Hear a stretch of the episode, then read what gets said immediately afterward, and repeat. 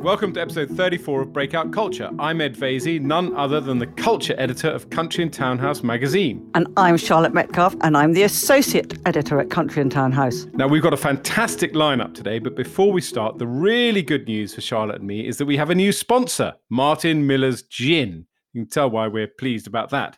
The late Martin Miller, who created this eponymous and delicious, I have tried it, delicious gin, was a visionary, an iconoclast, and an entrepreneur who set out to reinvent gin in 1999, well ahead of the curve, I think. He blended only the finest botanicals and then using a unique dual distillate process with water all the way from Iceland, he made this amazing gin. When Martin Miller first told friends he was going to make his own gin, their response was, You're mad, let's do it.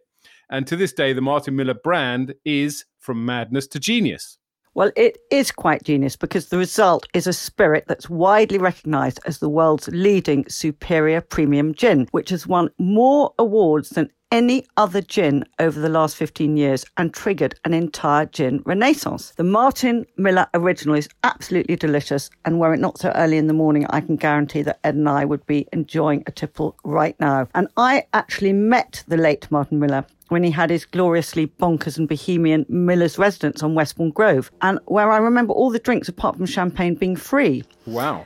I know, I know, it's amazing. I was taken there by a painter and found a salon stuffed with antiques and eccentric bric-a-brac. And of course, there was Martin dispensing drinks surrounded by artists and musicians. So it won't come as any surprise that the artistic antique collecting side of Martin Miller has lived on because first, Martin Miller Gin is supporting us in our own very artistic endeavors in this podcast. And it's also now the official partner of the online affordable art fair, which is now on and runs till the 3rd of May. I'd love to talk about gin all morning, but it's making me, me thirsty. So let's get on with the podcast by turning to one of the most multi talented artists of our times.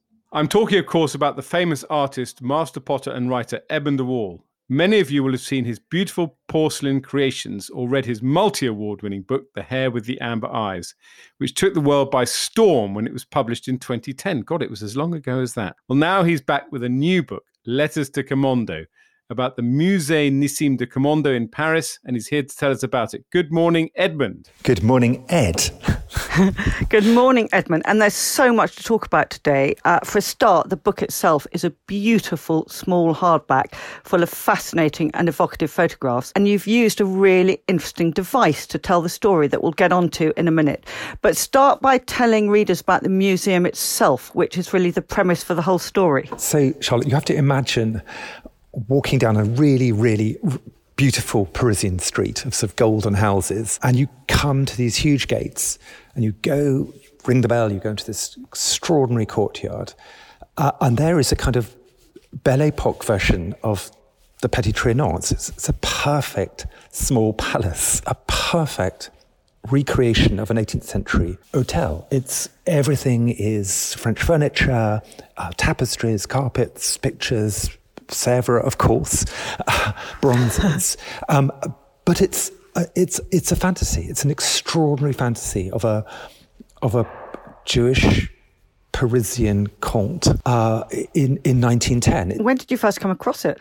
I've been on the track of, of Jewish families in Paris, my own family, for a very, very long time. And so 20 years ago, when I started working on, on trying to work out basically who I was, I, I used to walk up and down the Rue de Monceau, which is where my family Parisian family started out uh, in, in, Europe, and I used to pass it. So I used to go in. It's sort of haunted me because it's it's it's because of the story, because of the family connections, uh, uh, and its its meaning, its sort of its resonance has just sort of grown and grown and grown on me. We're going to talk about your book in a minute and the whole story of, of the amazing family. But just briefly, I know that um, uh, you know it's described as a hidden gem, this wonderful museum. But you're going to put it on the map because you've got an exhibition starting there at the end of the year, haven't you? Yes. So about five years ago, I was invited to, to actually to make an exhibition for this space, and, and, and famously, it's a space that's untouched since 1936. It's also a space that's never had any contemporary art in it. So I've been working and, and anxiously thinking about that, and it's finally opening this exhibition after 18 months of delay in October this autumn, October the 7th. So I've been working on that whole exhibition, but at the same time, this strange thing, this book sort of emerged out of nowhere. Well, I was such a fan of um, Hare with the Amber Eyes.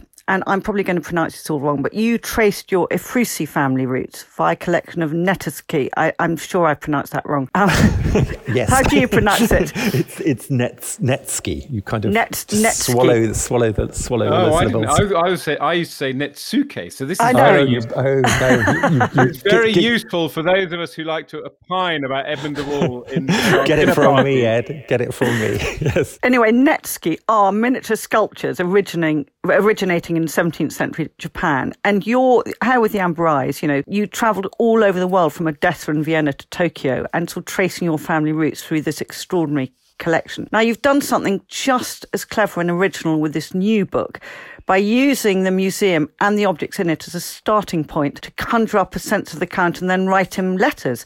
It's so unusual. Well, it's kind of a mistake. I mean, that's the great thing, which is that I, it was, you know, I was completely locked down, like we all were. And I, I was here for the first time alone in my studio for 20 years. I mean, I've got a wonderful team of people, but there's normally, I'm normally on planes and, you know, working away, and there's people and stuff and journalists, for God's sake. Um, and I found myself walking around my studio, uh, talking to this particular man, Moïse de Camondo. And I started to write him letters. And the great thing about a letter is that it can it can be anything. It can be amused or, or, or cross or inquisitive, or it can be one line, it can be long. But you're you have this extraordinary sense, palpable sense of someone who you want to talk to. You, want to tell him things, you want to ask him questions, you want to share stuff, you want to walk alongside them, bit, bits of their life. And, and, and, you know, he doesn't write back. you, know, you know, it's me trying to talk deeply into history to him, knowing that all I've got is his history, his family history, my family history, and this extraordinary place. So the place becomes part of this whole, I don't know, this whole problem that, that that's at the heart of the heart of heart of this this book. So basically, you were going slowly nuts and Yes. started talking to yourself. yes, But it is a you do succeed wonderfully in, in evoking the atmosphere and the time. And I think uh, this may sound a bit vulgar actually for me to say it, but what struck me was the sort of bottomless wealth. I mean, they knocked down their house, they rebuilt it, they filled it with the most extraordinary objects, a, a museum grade collection. I mean, it Yes. was amazing, Yes. wasn't it? I mean, Yes. this was, and this was the sort of the elite of France, and they're sort of your relatives. They they live next door to the Ephrussis, don't they? Who are your relatives? So what you've got, they are, you know, they marry. So there are cousins. My, they're my grandmother's cousins. So they all live together in these sort of streets. So you've got families from all over, all over the Levant, from Odessa in my case, um, and they're all coming to Paris, uh, and they they're becoming the perfect French Parisian citizens. So what do you do? You know, you, you've come from Constantinople or, or, or, or Damascus. You build yourself an extraordinary house, or you or you buy an 18th century chateau outside outside Paris and you do it up, and then you you make these, as you say, museum grade collections. You you become French. It, it, it's the it's the it's that kind of gritty thing about assimilation that you want to become more French than the French, more Parisian Parisians. And, and you look to the 18th century. You look to the 18th century because that's civilized, tolerant society when Jews were allowed to become citizens of France, uh, and France becomes the, the great symbolic refuge of, of, of, for, for, for Jews. That's why you're there. And this is why this is such a tragedy because Camondo bequeaths his collection to France. That's why it's a museum. But then, of course, the French abandon him and his fa- eh, abandon the family rather to the Nazis and their fate in concentration camps later on. It's very hard. It's a very hard thing to write about. It's a very hard thing to contemplate because he gives, he makes his house as a memorial for his, his only son who, who, who dies during the First World War for France. He, he creates this collection, I, I say, really for his son to walk back into. It's a sort of act of mourning, but he, he gives it to France because he's grateful to France. you know, he's, he's, he's grateful to France. And he dies in 1935. It's given in 36. Uh, and then his daughter Beatrice and her husband Leon, who's my grandmother's cousin, and their two young children 18 and 21 are deported they're deported deported to auschwitz. So how does all this add up? You know how does this gratitude this assimilation this you know work how, it, it's it's so unresolved. I mean i find it very very shocking because i think that you know the contrast between all that incredible wealth and then suddenly the horrific bare reality of them all being carted off to Auschwitz. But I just wonder for you, you know, you're going to be putting on, curating this fantastic exhibition there in, in November. I mean, how do you feel about, if you like, France hosting that when they've behaved so abominably, basically? I think my whole life in the last 20 years has been returning to places of trauma, Charlotte, and trying to work out what you do. You know, what, what you know, here I am, you know, got hugely lucky man in my white man in my late 50s in South London with a nice studio. You know, why, why do this stuff? You know, and the answer is that, that you, can't, you, you can't swerve past it. That's why, I, that's why I went back to Vienna. That's why I, that's why I did something at the Kunsthistorische Museum, you know, which was the bloody hell, it was the museum that it was the museum that that that orchestrated the systematic looting of all the Jewish households in, in Vienna. It, it it dispossessed people from their possessions and then helped let those people go off to concentration camps. You know, so why work with the uh, Kunsthistorische Museum? Because you can, because you can do something there which has has strength and reality and talks about fracture, talks about making things all right, uh, but about revealing broken histories. Uh, why work with the Musée Camondo? Because that is an extraordinary place which is all about memorial. You know, it's all about where memory sits in culture, in, in history. Why not? What, what you then do, of course, is bloody difficult because you don't want you want to make something which is beautiful and compelling. Well, maybe the exhibition is part of the first steps to resolving this? I, Ed, I don't know if you can resolve anything. You know, I, I, I, I, I think one of the lessons that I had from the Hare with Amber Eyes is that you kind of, is that you, I thought I'd finished, you know? I thought I'd done something really cool, which was to write my family history and release my kids from having to worry about all this stuff, make a connection with my dad in old age, and, you know, and then all the letters start coming, which is of people, hundreds and hundreds and hundreds of letters from people who say, you know, I've got a story. This is my story. This really? is what happened to me. Yeah. What do you do with all that stuff? Well, you write letters, or in my case, you write letters, and you also you kind of make things out of porcelain, which of course is you know, obviously a material that is breaks. Mm-hmm. you know that it can't survive. So, you know, in terms of sort of the symbolism of, of all that stuff, it's very embedded. Well, it's absolutely fascinating. And the book is brilliant, Edmund. I mean, thank you so much for coming on and telling us about it. It really is a fabulous book. I'm so glad to have two readers. so thank you. There'll be many more to come. Thank you so much, Edmund. It's lovely to have you on. Huge pleasure to be invited. Thank you so much for having me. Anyone who's been out and about near the Thames in central London recently might have seen how beautiful some of the bridges are looking in all their illuminated glory. What you might not know is that they represent part of the longest public art commission in the world at over three miles. I'm so excited about the Illuminated River, as it's known, that I've already enthused about it in the magazine. The Illuminated River actually began in 2019 when London, Cannon Street Railway, Southwark, and Millennium bridges were lit up. And then on Tuesday night, they were joined by Blackfriars, Waterloo, Westminster, Golden Jubilee, Footbridge, and Lambeth. There was going to be a big ceremony, but there were fears that it would draw crowds, so they were unveiled discreetly. Now that stretch of the river is a glorious visual feast guaranteed to cheer Londoners up. It's the work of acclaimed artist and pioneer of LED light sculpture, Leo Villareal, which is not a football team, it's his name.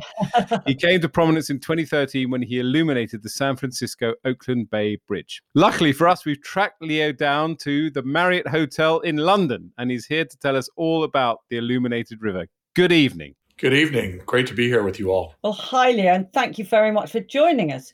Now, this is a real boost for London as it's going to be around for 10 years and is expected to attract 90 million visitors a year. But to me, the most exciting thing is that however many times you see the bridges, they're always going to look different because an algorithm means that the lights are permanently changing. So, can you start by describing it to our listeners who might not be able to get to London to see it for themselves? Sure. The exciting part for me is the sequencing of the light. So it's not just a static light that's on, it's dynamic. And the, the Thames is such a dynamic place with the movement of the water and traffic and people. And uh, there's a lot happening that it, it seemed like the light should correspond and be dynamic as well. Um, so that's what we've been working on. And, and I use a lot of my own custom computer software to create those sequences. And they're, they're displayed in a random order for a random amount, amount of time. So they are non repeating so that people can really look at them and, and spend a lot of time and see something different each time they see them. So you, you won an open competition to do this in collaboration with the British architectural practice Lifschutz Davidson Sandilands and 18 specialist teams. How much you first knew about the com- competition, was it a big uh, deal? Kind of how much work did you have to put into the submission to actually get over the line and win the win the contest? It was um, in 2016 that we heard about the competition over the summer. And of course, we were thrilled by the idea. You know, at that point, I think it was up to 15 bridges. And, you know, I had done one very large bridge in San Francisco, but this was a very unique opportunity to deal with, you know, many different structures. Um, so it was quite challenging. I flew to London and I came and I started, I immediately landed and came down and started walking along the bridges in the middle of the night and walked and walked and walked to try to learn as much as possible about the site. And I was incredibly intrigued um, about the intimacy of the river and the way people use it and trying to think how, how could we augment that and spent several months working on 3D models and all kinds of things to kind of express our idea. Unfortunately, we were selected. Well, I know there are about um, 50 stakeholders involved, and that Hannah Rothschild, who's been a guest on this podcast, has been very involved in securing the funding for it all. Tell us a bit about that because it's been fully privately funded by philanthropists, hasn't it? Yes, it has. And this is, you know, truly a gift to the city and a gift to everyone. It's really a, a, an amazing act of generosity. I mean, they, this project didn't need to happen and no one needed to do this, but they saw, you know, this kind of the bridges, which are so iconic, kind of disappearing into darkness and thought that, you know, something could be done. And it turns out to be incredibly fertile ground to explore. And the, you know, what we've done, I think really changes the way people will perceive the bridges and hopefully reveals more of the beauty. But it does it in a subtle way. And if, if people, when they look at it, they may not even notice that something happened. Something looks different, but I think that would be successful in that it's not an immediate and shocking change, but something that they can't quite put their finger on, but it looks, you know, sort of more elevated and creates a sense of space and, and excitement. As a former member of the House of Commons and a current member of the House of Lords, I happen to know that Westminster Bridge is painted green to reflect the green benches of the House of Commons, and Lambeth Bridge is painted red to reflect the red benches of the House of Lords. Did you, Leo, take into account these two bridges and their relationship with the Houses of Parliament? Absolutely. I mean, that was one of the primary visual identities of the bridge of, of Westminster and Lambeth. So the tones of the illumination stick with the kind of greenish palette for Westminster and kind of a, a warmer palette for Lambeth. So it, you know, it's it's it, it is not a it's not a, a, disco light show anything like that. It's something very subtle and and people uh, they don't look closely. They may not notice that the lights are even moving and changing. So hopefully in the in the middle of the frenetic city, people will take a moment to kind of stop and and look and and it's it's really kind of a meditative experience. And I think that you know after the you know tragedy that we've all been through over the last year, you know it really resonates in a in a way that is uh, that is special. And I hope that will help people feel a sense of uh, you know connection and and you know to one another and and, and to into into London. Clearly, one immediately thinks of Christo and the Wrapped uh, Pont Neuf in Paris, and of course he did the sculpture in the Serpentine. Is there a link between you and Christo and your approach and his? Well, Christo, you know, in New York, he did the gates in Central Park, and that was one of the first kind of you know monumental public art projects, and that opened the door for this idea that these these very large projects could be beneficial for cities and in many ways beyond just an art experience. That people would come to the cities and tourism and hotels and restaurants, et cetera. Um, so I think that's one of the reasons why the Bay Lights in San Francisco was able to proceed and has been successful. And I think it also helped in, you know, with the illuminated river in explaining the value of the piece beyond you know just a, a, public artwork that everyone could see the traditional view of the artist is you know one person working alone create, creating art but chris obviously worked in a huge team and financed a lot of his projects through the architectural drawings if you like that he did for those projects and the artist today the 21st century artist is like you they're kind of as much a computer software engineer as they are as it were a creative artist you kind of marry the technical and the creative together. I just wondered, uh, this is a mishmash of a question because obviously everyone's talking about non fungible tokens, digital art, it's very fashionable at the moment. Kind of what's your view of what an artist is today in the 21st century? Well, I got my start as a sculptor, so in a much more traditional sense, and became aware of the art of you know James Turrell and Dan Flavin and, yes. and light and space artists but I also was very interested in in computation and um, how to access these these tools and how to use them. So I I had the power of light and the you know physicality of it and the you know the the perceptual connection that light brings, plus code, which is is is a very interesting way of sequencing that light. Um, at the end of the day, though, it's all in the service of art and creating. You know, it's really you, you have to keep the technology in check, and it's very seductive and dazzling, but that's really not what it's about. It's about connecting to the very old ideas. And especially with the Thames, you know, it's a place of creativity where, you know, Handel wrote water music for to be played on barges for the king three, over 300 years ago. And you have Turner and Whistler and Monet and this very long history of creativity. Um, so that's really what we've been trying to connect to, um, even though we're using very contemporary materials. We are actually recording this just about a little while before you're off to go and turn the lights on.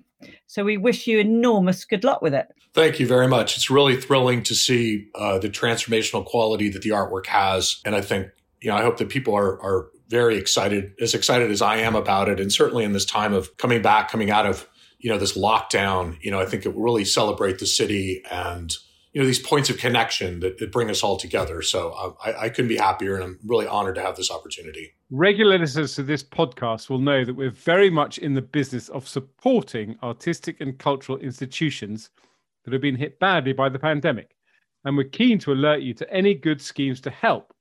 Well, we've just come across a brilliant scheme to help three unrelated organisations, but they all need cash. They are Westminster Abbey, no less, the Wallace Collection and Grange Festival. Yes, and the man who's come up with a very good idea is Thomas Del Mar, a passionate expert on armour and militaria, who founded the sale room at 35 Blythe Road in 2007, which is now Olympia Auctions.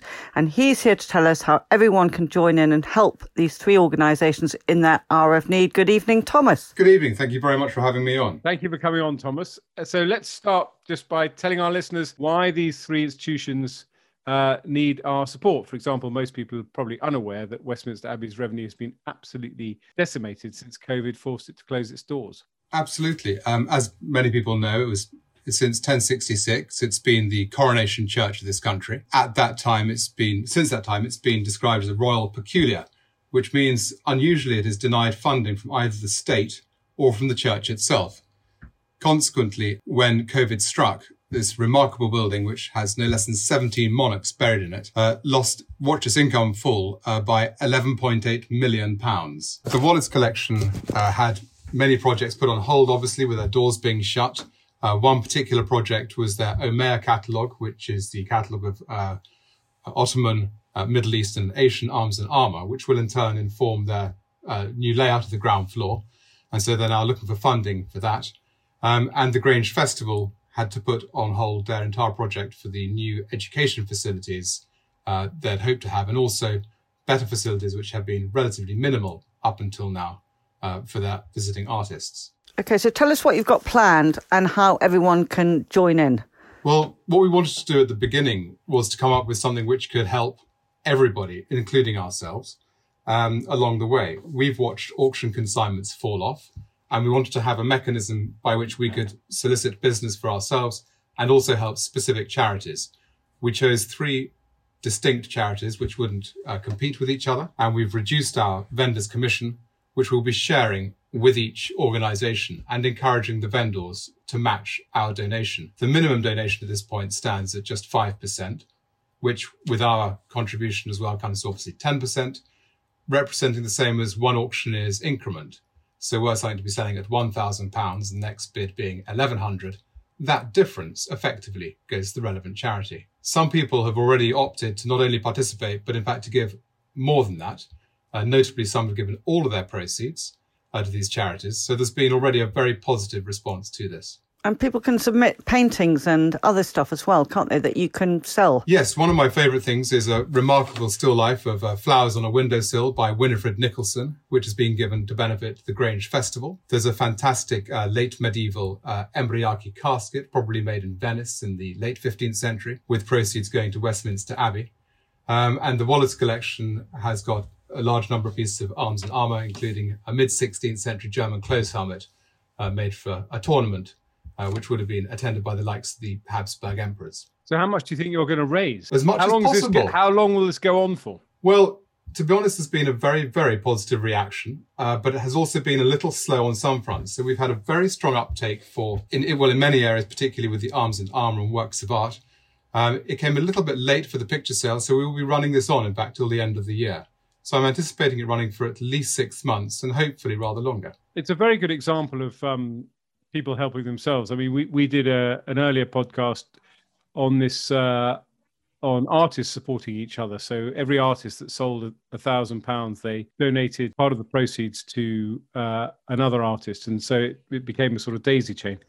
I'm thinking, Charlotte, that we could probably auction you off because you're a venerable antique. so, can I just ask, when are the auctions starting and are they different auctions for each charity or how does it work? Well, that's a good question. We decided at the outset that this had to work for all parts. So, our picture sale will be taking place in the first week of May, our works of art sale in the last week um, of the same month, uh, on the 28th of May, and the antique arms and armour sale on the 30th of June. And then the same auctions will follow in that order with pictures in October, works of art, uh, European and Asian works of art in November, and the arms and armour in December. I think what's very clever about it is if you really feel passionately about the Wallace collection survival, say, you could give six paintings to go into that auction and you can specify what you want to raise money for, can't you? Absolutely, you can yeah. do that. And also, some people, if they are keen to sell something and they want to give just a small amount to charity, they can really go for the absolute minimum, which is not a huge amount of skin off anybody's nose, giving just 10%. They're giving their uh, 5% and we are matching that from our commission. So effectively giving 5% of your proceeds is, it's a small amount. As I said at the beginning, it's literally half an auctioneer's increment when the bidding hopefully gets exciting. You know, what is appealing about this is it is a win win. If you're thinking about selling something, why not sell it and also give a little bit to charity as a result with no effort on your part? Absolutely. And there are also tax givebacks. Um, so if an individual is doing it, there are, depending on their financial situation, funding can be boosted via the normal uh, charity tax giving and also companies participating are eligible for tax givebacks on that as well. Well, I think it's brilliant. Can you just, before you go, um, can you just give our listeners your website so they know where to go and look all this up? Absolutely. There's more information on www.olympiaauctions.com and there's a dedicated fundraising page there. And obviously, we'll put all those details on our website too. Thank you so much. Thank you very much for having me on. That's all we've got time for this week, as we're off to have a delicious gin and tonic now. And we highly recommend you find out more about Martin Miller's Gin by going to their website, which couldn't be easier Martin Miller's Gin, all one word, martinmillersgin.com. You know what our website address is now for our newsletter countryandtownhouse.co.uk slash newsletter also go to our website to find our other podcasts. Michael Hayman in conversation with some of the founders and CEOs of our great British brands, and our sister podcast, House Guest, essential listening for anyone interested in interior design. This week, Carol Annette is talking to the garden designer Arabella Lennox Boyd, who famously says, I spend most of my time outside in the rain, and apparently it's very good for your skin. that will be an absolute cracker. anyway, next week is going to be our first birthday, hard Hooray. to believe. So thank you to all our listeners, especially the Ben and Old Girls who stayed with us, and all our new listeners, including the one in Peru. And thanks to Martin Miller's Gin, we hope we'll be able to keep podcasting for another year. But for now, see you on our birthday next week.